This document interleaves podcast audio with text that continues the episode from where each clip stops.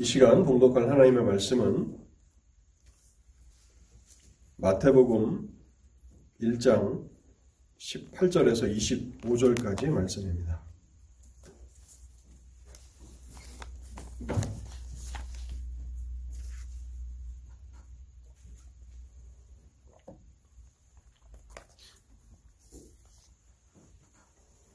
하나님의 말씀 마태복음 1장 18절로 25절까지를 읽도록 하겠습니다. 예수 그리스도의 나심은 이러하니라. 그의 어머니 마리아가 요셉과 정혼하고 동거하기 전에 성령으로 잉태된 것이 나타났더니 그의 남편 요셉은 의로운 사람이라 그를 드러내지 아니하고 가만히 끊고자 하여 이 일을 생각할 때에 주의 사자가 현몽하여 이르되 다윗의 자손 요셉아 내 아내 마리아 데려오기를 무서워하지 말라. 그에게 잉태된 자는 성령으로 된 것이라. 아들을 낳으리니 이름을 예수로 하라. 이는 그가 자기 백성을 그들의 죄에서 구원할 자이심이라 하니라. 이 모든 일이 된 것은 주께서 선지자로 하신 말씀을 이루려 하심이니 이르시되 보라 처녀가 잉태하여 아들을 낳을 것이요 그의 이름은 임마누엘이라 하리라 하셨으니 이를 번역한즉 하나님이 우리와 함께 계시다 함이라. 요셉이 잠에서 깨어 일어나 주의 사자의 분부대로 행하여 그의 아내를 데려왔으나 아들을 낳기까지 동침하지 아니하더니 나음에 이름을 예수라 하니라. 아멘. 하나님의 은혜를 구하며 잠시 기도하겠습니다. 하나님 아버지, 오늘도 하나님의 아들의 이 땅에 오심을 저희들이 생각하며 하나님을 찬송하며 하나님께 감사하며 하나님께 영광을 돌리기 위해서 이렇게 모였습니다. 하나님, 여전히 우리들은 우리의 눈으로 보는 것보다도 하나님의 말씀을 통한 증거를 통해서 더욱 든든한 흔들리지 않는 증거들을 얻는 줄 아옵나이다. 이 시간에도 저희를 이곳까지 인도하신 하나님께서 말씀을 통해서 일하여 주실 때에 하나님의 그 사랑과 그 은혜가 얼마나 놀랍고 풍성한지를 깨닫게 하옵소서. 오늘도 심히 부족한 종이 하나님의 말씀을 증거하기 위해서 단에 섰습니다. 하나님 불쌍히 여기시고 말씀의 은혜와 말씀의 능력을 더하셔서 하나님의 진리만을 증거할 수 있도록 역사해 주시고 또 오늘도 하나님을 경배하기 위해서 모인 사랑하는 성도들 그 마음과 생각을 열어 주실 때에 하나님의 진리를 듣는 그 기쁨을 허락해 주시옵소서. 성령께서 말씀을 전하는 자와 듣는 자 모두 가운데 역사해 주시기를 간절히 소원하올 때에 이 모든 말씀 우리 주 예수 그리스도의 이름으로 기도하옵나이다. 아멘. 구약의 선지자들에게 약속하신 대로 하나님의 아들께서는 인간이 되셔서 이 땅에 오셨습니다. 가난하지만 경건한 요셉과 마리아의 가정에 아이로 오셨습니다. 부유하신 자로서 가난한 자들을 부욕해 하시기 위해서 스스로는 가난하게 되셔서 요셉과 마리아의 가정으로 오신 것입니다. 하나님이 원하셨다면 왕족 가운데 아니면 귀족이나 부자나 권세가의 집안에 태어나실 수도 있으셨지만 하나님께서는 그의 사랑하시는 아들을 가난한 목수의 가정에 보내셨습니다. 왜냐하면 그분은 가난한 자가 아니라 부유하신 자지만 우리와 같은 비천한 자들을 부욕해 하시기 위해서 스스로 낮아지시고 가난해지셨다라고 하는 사실을 우리에게 보여주시기 위한 것이라고 생각합니다. 당시 요셉과 마리아는 약혼한 사이였습니다. 경건했던 요셉은 자신의 약혼녀가 임신한 사실을 알게 되었을 때 크게 번민하며 실망했던 것으로 보입니다. 이 일로 인해서 고민하면서 어떻게 해야 할지를 기도했던 요셉에게 하나님께서는 주의 사자를 통해서 메시아에 대한 계시를 주십니다. 그 계시가 20절에 이렇게 기록되어 있습니다. 이 일을 생각할 때에 주의 사자가 현몽하여 이르되 다윗의 자손 요셉아 내 아내 마리아 데려오기를 무서워 말라 그에게 잉태된 자는 성령으로 된 것이라 마리아 데려오기를 무서워하지 말라 이것은 요셉의 마음을 읽으시는 하나님께서 하시는 말씀입니다. 요셉은 마리아가 간음죄에 연루되었다고 생각했고 그래서 마리아를 자신의 아내로 데려오는 것을 두려워하고 있었던 것입니다. 경건한 요셉이 하나님 앞에 범죄하는 것을 얼마나 두려워했는가를 우리에게 보여줍니다. 그러면서 마태복음은 이 요셉을 마리아의 남편이라고 소개하고 또 그를 의로운 사람이라고 덧붙이고 있습니다. 19절 상반절을 제가 읽어보겠습니다. 그의 남편 요셉은 의로운 사람이라 그를 드러내지 아니하고 가만히 끊고자 하여 요셉은 하나님 앞에 범죄하는 것이 얼마나 두려운지를 알았던 사람이지만 그가 다른 사람의 죄를 다루는 데 있어서는 얼마나 신중한가를 우리에게 보여주고 있습니다. 마리아가 범죄했다고 생각해서 그는 조용히 마리아와 화혼을 진행하려고 생각하고 있었던 것입니다. 공개적으로 이 일을 알려서 마리아를 공경에 빠뜨릴 수도 있었고 율법에 따라서 마리아를 고소한다면 신명기 22장에 보면 약혼한 자가 간음죄를 범하면 돌에 맞아 죽을 수도 있는 그러한 일들을 진행시킬 수 있었지만 요셉은 하나님 앞에 자신이 범죄하는 것은 두려워하되 최대한 조용히 다른 사람의 잘못을 처리하려고 했던 것입니다. 하나님께서 자신의 죄를 어떻게 다루셨는가, 자신의 범죄함을 어떻게 용서해 주셨는가를 경험했던 요셉은 다른 사람의 잘못을 용서하려고 했던 것이죠. 반면 여러분 마리아를 생각해 보십시오. 가장 치욕 수 있는 그런 누명을 쓰고 물론 오늘날의 시대의 간음죄와 그 당시의 간음죄는 전혀 다른 것이죠. 오늘날은 오히려 비정상이 정상이 되고 정상이 비정상으로 뒤바뀌는 그래서 선과 악과 정의와 불의가 매우 혼돈 가운데 있는 그러한 세상이라고 할 수 있지 않습니까?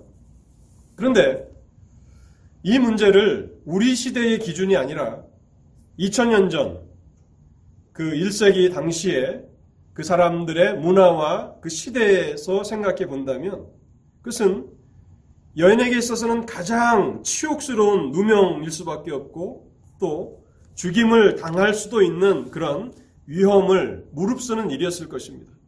그런데 성경은 마리아가 그것에 대해서 불평했다라고 전혀 기록하고 있지 않고 오히려 평온하고 잠잠하게 이 일을 받아들이며 또 누가복음에 보면 마리아가 이 일로 인해서 하나님을 찬송하고 있다는 것을 발견하게 됩니다. 모든 문제를 의롭게 판단하시는 하나님께 맡긴 것입니다. 요한복음 8장에 보면 가늠하다 붙잡혀온 여인을 우리 주님께서 어떻게 다루셨는가를 기록하고 있는데요. 그 여인의 범죄로 인해서 수많은 군중들이 분노하면서 돌로 쳐 죽여야 한다라고 그렇게 모여들었을 때에 예수님께서 너희 가운데 죄 없는 자가 먼저 돌로 치라. 그렇게 말씀하시자 몰려든 군중들이 하나 둘씩 그 자리를 떠나고 결국 아무도 남아있지 않게 되었습니다. 그때에 주님은 그 여인에게 다시는 죄를 범하지 말라고 경고하시며 자비를 베풀어 주셨습니다. 죄인들의 특징을 우리가 발견한다면 그것은 다른 사람들의 죄에 대해서는 지나치게 흥분하고 분노하고 비난하는 경향이 있다는 것입니다. 다른 사람의 잘못을 발견할 때, 다른 사람의 죄를 발견하게 될 때, 지나치게 흥분하는 사람들은 죄인의 특성을 가진 사람들입니다. 그런 사람일수록 자기 자신에 대해서는 너무나 관대한 그러한 경향이 있습니다. 자신의 죄는 아무렇지도 않게 생각하고 자신은 또 다른 다른 사람을 판단하는 척도와는 전혀 다른 관대한 척도로 자신을 바라보고 다른 사람에 대해서는 굉장히 엄격한 잣대를 드러내는 것이 죄인들의 특징입니다. 우리가 오늘 마태복음을 보면서 의인들은 어떠한 사람들인가? 의인들은 정반대라는 것입니다. 자기 자신에 대해서는 혹독하고 엄격하고 철저하지만 다른 사람들을 향해서는 관용하고 오래 참고 기다린다는 것입니다. 여러분, 우리는 하나님 앞에 어떠한 사람입니까? 하나님의 아들께서 이 땅에 오셨을 때에 가난하지만 경건한 마리아와 요셉의 가정을 택하셔서 그 가정의 어린아이로 이 땅에 오셨습니다. 자신의 약혼녀 마리아가 잉태하였다는 사실로 인해서 괴로워하였을 때에 하나님께서는 주의 사자를 통해서 성령으로 잉태된 사실을 알리셨습니다. 그런데 이 말씀은 이미 이사야 선지자를 통해서 하나님께서 예언하신 사실이었습니다. 이사야 7장 14절에 보라 처녀가 잉태하여 아들을 낳을 것이요 어떤 자유주의 학자들은 여기 처녀라고 하는 이 단어를 동정녀, 남자를 알지 못하는 동정녀가 아니라 젊은 여자라고 이렇게 주장하는 사람들이 많이 있습니다. 물론 히브리어의 그 처녀라고 하는 단어는 항상 동정녀, 남자를 알지 못한 그 동정녀만을 가르치지 않고 젊은 여자를 지칭할 때도 있습니다. 그런데 그들의 시도가 얼마나 우스운 일인가 하면 여인이 아이를 낳았다는 것은 아무런 징조가 될 수 없는 것이지 않습니까? 하나님께서 여호수아에게 징조를 주실 때 어떻게 징조를 주십니까? 해가 뒤로 물러가는 징조를 주시지 않습니까?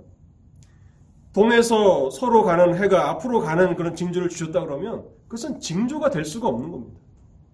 여인이 아이를 낳는 것은 너무나 당연한데 그게 어떻게 징조가 되겠습니까? 그래서 이사야 7장의 말씀을 그 젊은 여인이다. 뭐 동정녀일 필요는 없다. 이렇게 주장하는 사람들은 그냥 성경 자체를 무의미한 책으로 만들려는 시도이지 성경의 문맥을 따라서 이 처녀는 동정녀 남자를 알지 못하는 동정녀를 의미하는 것입니다. 처녀가 아이를 낳았다. 이것은 얼마나 놀라운 증표입니까? 얼마나 놀라운 기적입니까? 그래서 요셉은 이사야의 그 예언을 잘 알고 있었을 것이고 그래서 주의 사자를 통해서 메시아에 대한 그리스도에 대한 계시를 주셨을 때에 그 예언의 성취라고 하는 사실을 단번에 알아챌 수 있었을 것입니다. 왜 하나님의 아들께서는 동정녀에게서 성령으로 잉태되셔야 하는 것입니까? 그것은 그분의 사역 때문에 그러한 것입니다. 그분이 이 땅에 오신 그 이유 때문에 그러한 것이죠. 사람이 되시지만 죄의 본성을 물려받은 오염된 인성이 아닌 순전한 죄가 없는 인성을 취하시기 위해서 일반적인 출생 방법이 아닌 동정녀의 몸에 성령으로 잉태하신 것입니다.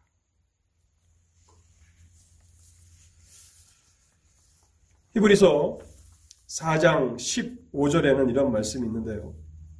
우리에게 있는 대제사장은 우리의 연약함을 동정하지 못하실 리가 아니요 모든 일에 우리와 똑같이 시험을 받으신 이로되 죄는 없으시니라. 성경은 예수 그리스도께서 죄가 없으시다라고 하는 이 사실을 증거하기 위해서 마태복음에 분명하게 그리스도께서 이 땅에 오시지만 일반적인 출생 방법이 아닌 동정녀의 몸에 성령으로 잉태되셔서 이 땅에 오셨다는 사실을 증거합니다. 또 마태복음이 또 한 가지 증거하는 그 증거는 마태복음 1장 16절인데요. 마태복음의 계보는 예수 그리스도의 족보를 다루고 있습니다. 그래서 아브라함이 이삭을 낳고 이삭이 야곱을 낳았다. 사실 그것은 부계를 따라서 낳은 것이지 뭐 남자가 아이를 출산하진 않지만 그런 식으로 기록하고 있습니다. 아브라함이 이삭을 낳고 이삭이 야곱을 낳았다. 그런데 16절에 오면 이렇게 되어 있습니다. 야곱은 마리아의 남편 요셉을 낳았으니 마리아에게서 그리스도라 칭하는 예수가 나시니라. 요셉이 예수를 낳았다. 그렇게 말하지 않습니다. 그의 아버지, 요셉의 아버지는 야곱이었는데 야곱은 요셉을 낳았는데 요셉을 소개하기를 마리아의 남편이라고 소개하며 독특한 방식, 16절만 독특한 방식으로 기록하고 있습니다. 그리고 마리아에게서 그리스도가 나시니라. 그래서 이사야 7장을 가지고 동정녀 탄생을 부인하려고 하는 자유주의 신학자들은 1장 16절 말씀을 설명할 수가 없는 것입니다. 그분은 이 땅에 오셨는데 그 백성들의 죄를 대속하실 대제사장이 되시기 위해서 또 그 백성들의 죄에 대한 화목제물, 속죄 제물이 되시기 위해서 이 땅에 오신 것입니다. 그 화목제물은, 그 속죄제물은 죄가 없으신 인성을 가지신 분만이 가능한 것입니다. 그래서 동정녀의 몸에 성령으로 잉태하신 것입니다. 이 동정녀의 몸에 성령으로 잉태되신 하나님의 아들은 두 이름을 가지고 계십니다. 그래서 오늘 남은 시간 짧게 이 두 이름에 대해서 좀 생각해 보려고 하는데요. 하나님의 아들이 가지신 첫 번째 이름은 예수입니다. 21절 말씀을 제가 다시 한번 읽어보겠습니다. 아들을 낳으리니 이름을 예수라 하라. 이는 그가 자기 백성을 그들의 죄에서 구원할 자이심이라 하니라.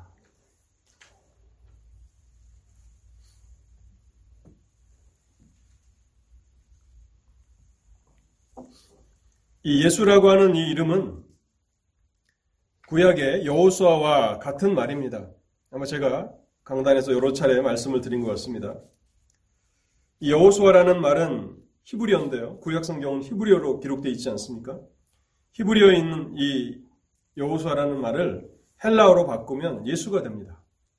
그리고 이제 구약 성경은 히브리어로 기록되어 있는데 히브리어를 알지 못하는 사람들을 위해서 헬라어밖에 알지 못하는 사람을 위해서 구약 성경을 헬라어로 번역한 성경이 있는데 그 성경이 70인역이라는 것입니다. 70명의 유대인 랍비들이 번역했다 해서 70인역이라고 하는데 상당한 권위가 있는 책입니다. 이 70인역에 보면 여호수아를 예수라고 이렇게 표현하고 있습니다. 그래서 여호수아와 예수는 같은 이름인데요. 구약의 여호수아는 하나님의 아들이 어떤 분이신가를 예표하는 인물인데 우리가 주목해야 하는 구약의 여호수아는 두 명입니다. 첫 번째는요. 이스라엘 백성들을 가나안으로 인도한 이스라엘의 인도자요 장군인 여호수아죠. 그리고 두 번째 인물은 바벨론 포로 이후에 성전 재건을 힘썼던 대제사장 여호수아가 있습니다. 스가랴서에 보면 자세하게 이 여호수아에 대해서 기록하고 있습니다. 그래서 구약의 이 두 인물, 여호수아라고 하는 이 두 인물을 통해서 하나님의 아들이 어떠한 분이신가를 우리에게 증거하는데요. 하나님의 아들 예수께서는 하나님의 백성들을 하늘의 가나안으로 인도하시는 인도자가 되신다는 사실이고 또한 그 백성들의 죄를 담당하시는 신실하신 대제사장의 사역을 감당하실 것이라는 사실을 여호수아의 두 인물, 구약의 두 인물을 통해서 잘 드러내 주고 있는 것입니다. 마태복음은 예수라고 하는 그 이름의 뜻을 우리에게 상세하게 풀어서 가르쳐 주십니다. 이는 그가 자기 백성을 그들의 죄에서 구원할 자이심이라. 자기 백성을 저희 죄에서 구원할 자. 이 예수라고 하는 이 이름은 하나님의 아들이 왜 이 땅에 오셔야 했는가를 우리에게 설명해 주는 것입니다. 죄악 가운데 있는 그 백성들을 그 죄에서 구원해 주시기 위해서 이 땅에 오신 것입니다. 죄로부터 구원하시는 이 사역은 우리가 두 가지를 생각해 볼 수 있는데요. 첫 번째는 죄의 멸망으로부터 우리를 구원해 주시는 분이십니다. 왜 우리가 예수를 믿고 또 다른 사람들에게 예수를 믿으라고 증거합니까? 죄의 멸망으로부터 우리를 구원하실 유일하신 구세주는 예수 그리스도 한 분뿐이시기 때문에 그런 것입니다. 그래서 예수를 믿는 자들은 죄로 말미암아 영원한 멸망에 처해지지 않습니다. 그런데 우리가 이 21절에 예수라고 하는 뜻을 생각하면서 한 가지를 더 생각해야 하는데 그것은 주님은 단순히 죄의 멸망에서만 우리를 건지시는 분은 아니시라는 것입니다. 예수님은 우리를 죄의 노예 상태에서 자유케 하시는 분이십니다. 우리의 죄, 죄의 종로로 타는 그 불쌍한 상태에서 우리를 해방시키시는 분. 그러한 의미를 담고 있는데요. 요한복음 8장 34절 말씀에 보면 예수님께서 이런 말씀을 하십니다. 예수께서 대답하시되 진실로 진실로 너에게 이르노니 죄를 범하는 자는 죄의 종이라. 죄를 범하며 산다면 너희는 죄의 종이라고 말씀하시는 것입니다. 근데 그리스도께서 왜 이 땅에 오셨는가? 우리를 죄의 멸망에서 건지실 뿐만 아니라 죄의 종로로 타는 상태에서 우리를 구원하시기 위해서 죄의 노예 상태에 있는 우리를 자유케 하시고 해방케 위해서 이 땅에 오셨다는 사실입니다. 사랑하는 성도 여러분, 우리는 죄로부터 구원을 받았습니까? 죄의 멸망으로부터 건짐을 받았고 죄의 종로로 타는 그곳에서 우리는 해방되었습니까? 바로 우리를 죄의 멸망과 죄의 노예 상태에서 건지시는 유일한 분은 예수 그리스도 한 분뿐이십니다. 우리가 그를 의지한다면 우리가 그를 우리의 마음으로 찾고 부르짖는다면 그 예수님은 우리를 죄의 멸망에서 건지실 것이고 또한 주의 타며 살아가는 그 비참한 삶에서 우리를 건지실 것입니다. 두 번째로 하나님의 아들의 그 이름은 임마누엘입니다. 임마누엘 23절을 제가 다시 한번 읽어보겠습니다.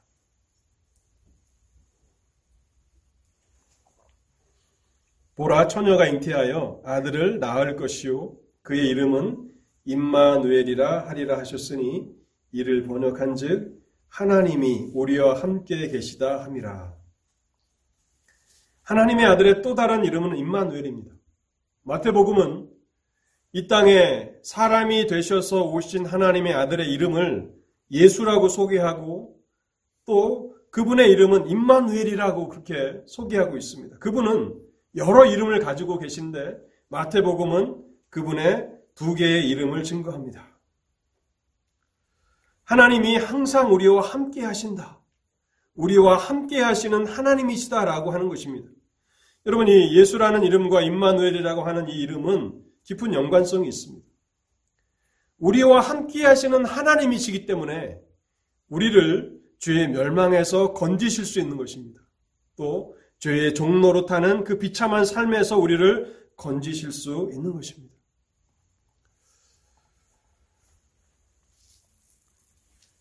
우리는 이 성육신을 보면서 하나님이 우리와 함께 하신다라고 하는 사실을 알게 되는데 그렇다면 성육신 이전에 예수 그리스도께서 이 땅에 오시기 이전에는 하나님께서 그 백성들과 함께 하시지 않으셨는가?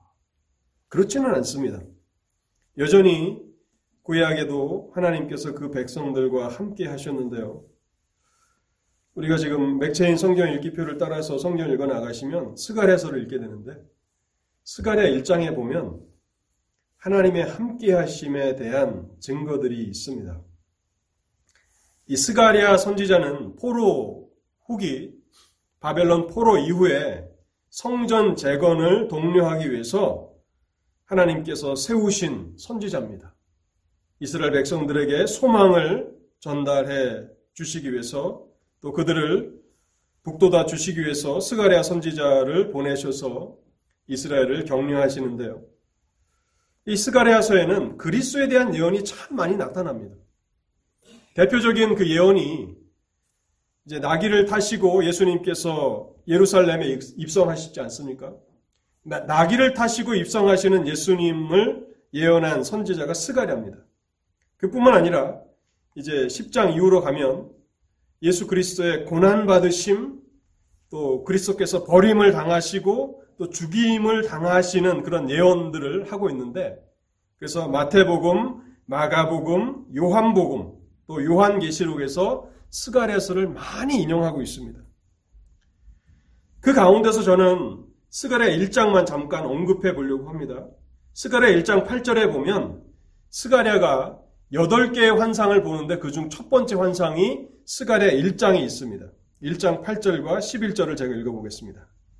내가 밤에 한 사람이 붉은 말을 타고 골짜기 속 화석류 나무 사이에 섰고 그 뒤에는 붉은 말과 자줏빛 말과 백마가 있기로 그들이 화석류 나무에 선 여호와의 천사에게 말하되 우리가 땅에 두루 다녀보니 온 땅이 평안하고 조용하더라 하더라. 1장에서 스가랴 선지자가 첫 번째 환상을 보는데 한 사람이 붉은 말을 타고 화석류 나무 사이에 서 있는 것을 봅니다. 그런데 11절은 스가랴 1장 11절은 거기에 있는 붉은 말을 타고 화석류 나무 사이에 선 자가 여호와의 천사라고 그렇게 어, 언급하고 있습니다. 여러분 여호와의 천사라고 하는 이 표현은 성육신 이전 성자 하나님에 대한 그런 호칭입니다. 구약에서 가장 많이 나타나는 호칭 중 하나죠. 여호와의 사자. 이것은 성육신 이전 하나님의 아들의 그 구약에 자주 나타나는 호칭인데요. 그리스도께서 골짜기 속 화석류 나무 사이에 서 계신다는 사실입니다. 여러분 이 화석류 나무가 어떤 나무인가를 알려면 느에미야 8장 15절을 읽어보면 되는데요. 그 유대의 3대 절기가 있지 않습니까? 그 유월절, 또 오순절, 또 장막절, 이렇게 초막절 이렇게 3대 절기가 있는데 그 초막절, 장막절이라고 하는 이 때는 이스라엘 백성들이 광야 생활한 것을 기념하면서 어, 천막을 만들어서 이제 일주일 동안 그 초막에 들어가서 생활을 하는 절기가 초막절입니다. 그때 이스라엘 백성들이 초막절에 사용하는 그 초막, 장막을 만드는 나무가 바로 화석류 나무입니다. 그러니까 그 환상을 보면 이 환상을 보는 이 스가랴 선지자는 그 환상이 무엇을 의미하는지를 잘 이해하고 있었을 것입니다. 그것은 바로 이스라엘 백성들을 의미하는 것입니다. 장막이 있는 그 사이에 화석류 나무 사이에 있다는 것은 이스라엘 백성들과 함께 있다는 것이고 그런데 골짜기 속 화석류 나무 사이에 계신다. 이 골짜기는 무엇입니까? 낮은 지형을 말하는 것이죠. 가난과 고통과 비천함을 상징하는 것이지 않겠습니까? 스가랴 선지자를 하나님께서 위로하실 때에 하나님이 지금 고통 가운데 있는 바벨론 70년의 포로 이후에 예루살렘에 돌아와 보니까 땅은 다 황폐가 된 거죠. 얼마나 폐허처럼 변해 버렸겠습니까?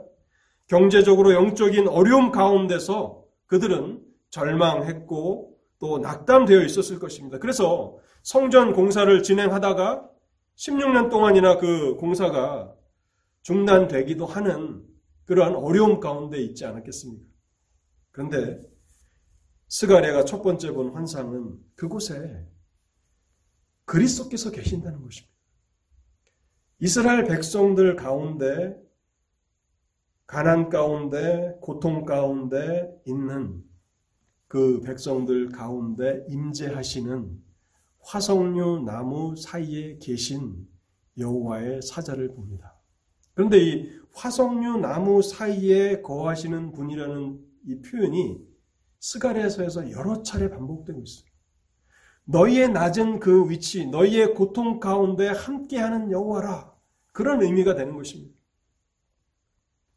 성육신 이전에도 그리스도께서는 여전히 비천함과 고통함 가운데 있었던 이스라엘 백성들과 함께 하셨습니다. 그렇다면 성육신의 의미는 무엇인가 하는 것입니다. 성, 성탄절의 특별한 의미는 무엇인가? 그것은 스가랴 선지자가 환상으로 볼 뿐 자신들의 눈으로는 볼 수가 없었던 것입니다. 그런데 하나님께서는 이제 그 아들을 이 땅에 사람이 되어서 아기가 되어서 이 땅에 보내심을 통해서 사람들이 눈으로 볼 수 있도록 하나님이 우리와 함께 하신다는 이 사실을 눈으로 확인할 수 있도록 우리와 같이 연약한 사람들 도마와 같이 연약해서 내가 만져보지 못하고 내가 눈으로 보지 못하면 믿지 못합니다라고 말하는 연약한 우리들을 위해서 우리 눈으로 하나님이 우리와 함께 하신다는 이 사실을 증거하시기 위해서 하나님의 아들께서 인간의 몸을 가지시고 이 땅에 오신 것입니다.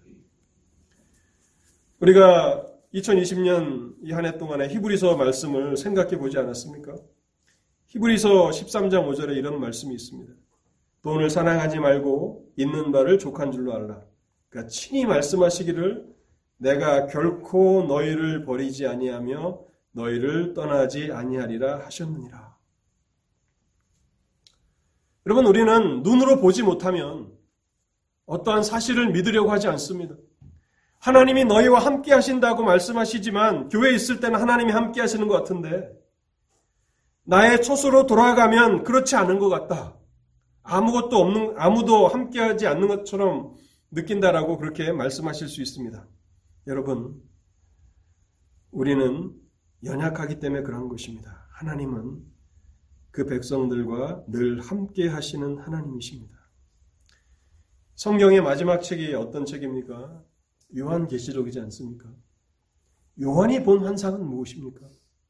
요한계시록 2장 1절에 보면 일곱 금초대 사이에 다니시는 한 분을 사도 요한이 봅니다. 여기 일곱 금초대는 일곱 교회라고 말씀하고 있습니다. 교회 사이에 계시는 주님을 요한이 환상 가운데 보는 것이죠. 주님은 여전히 하나님의 백성들과 함께 하시는 겁니다. 스가랴서를 통해서는 화석류 나무 사이에 계신 분으로 나타나셨고 성육신 하신 이후에 그래서 우리 죄에 대한 화목 제물을 드리시고 그래서 우리의 구원을 완성하신 이후에 승천하시지 않았습니까? 그럼 우리와 함께 하시지 않겠구나라고 생각하는데 마지막 책인 요한계시록에 보면 일곱 금초대 사이를 다니십니다.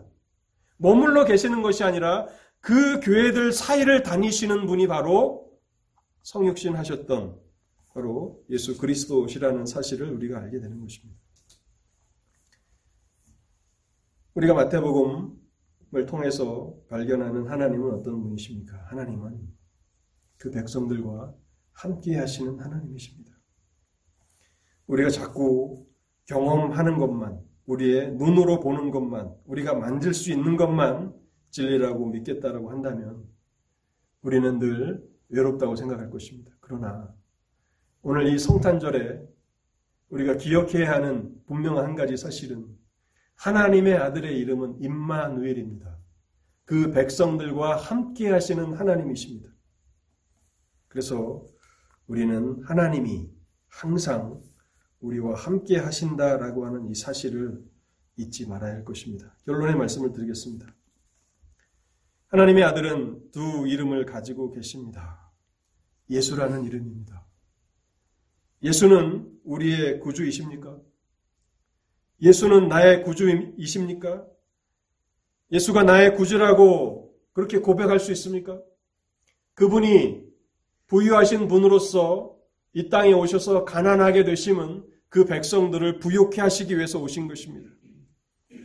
그분을 믿는 자들은 죄의 멸망에서 구원을 받고 또 죄의 종로로 타는 데서 건짐을 받는다고 말씀하고 있습니다. 우리의 신앙 고백이 그분을 나의 구주라고 말씀할 수 있는가, 고백할 수 있는가 돌아보실 수 있기 바랍니다. 또한 하나님의 아들은 임마누엘이라는 이름을 가지고 계십니다. 그 하나님이 우리와 함께 하십니까? 여러분의 삶에 함께 하십니까? 그것을 늘 인식하며 살아가고 계십니까?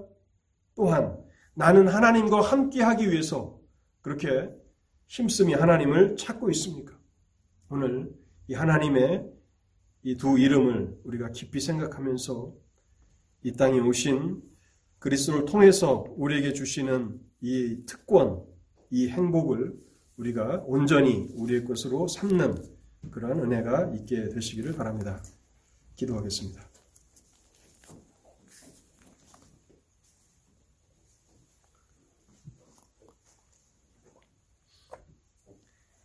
하나님, 오늘도 말씀을 통해서 하나님의 진리를 들려주시니 감사합니다. 우리의 믿음을 더하여 주실 때에 우리가 눈으로 보는 것보다도 하나님의 말씀에 기록된 것을 더욱 분명한 것으로 붙잡을 수 있는 그런 믿음의 성숙함을 허락해 주시옵소서.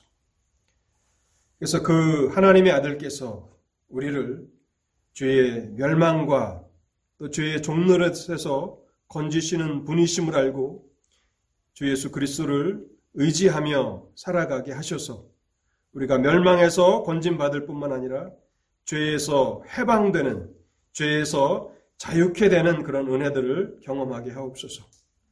또한 임마누엘의 이름을 가지신 하나님의 아들을 생각하면서 우리가 홀로 있다고 생각하는 그때에도 여전히 하나님이 함께 계심을 우리가 알게 하시고 그래서 그때에도 하나님을 인식하며 살아가게 하시고 하나님을 생각함으로 우리가 위로와 용기와 또한 평강과 희락을 경험하도록 오늘 이 말씀을 사용하여 주시옵소서.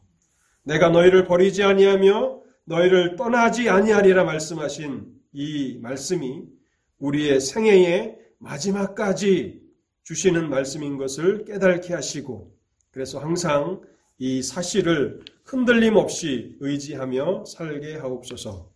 우리 주 예수 그리스도의 이름으로 기도하옵나이다. 아멘.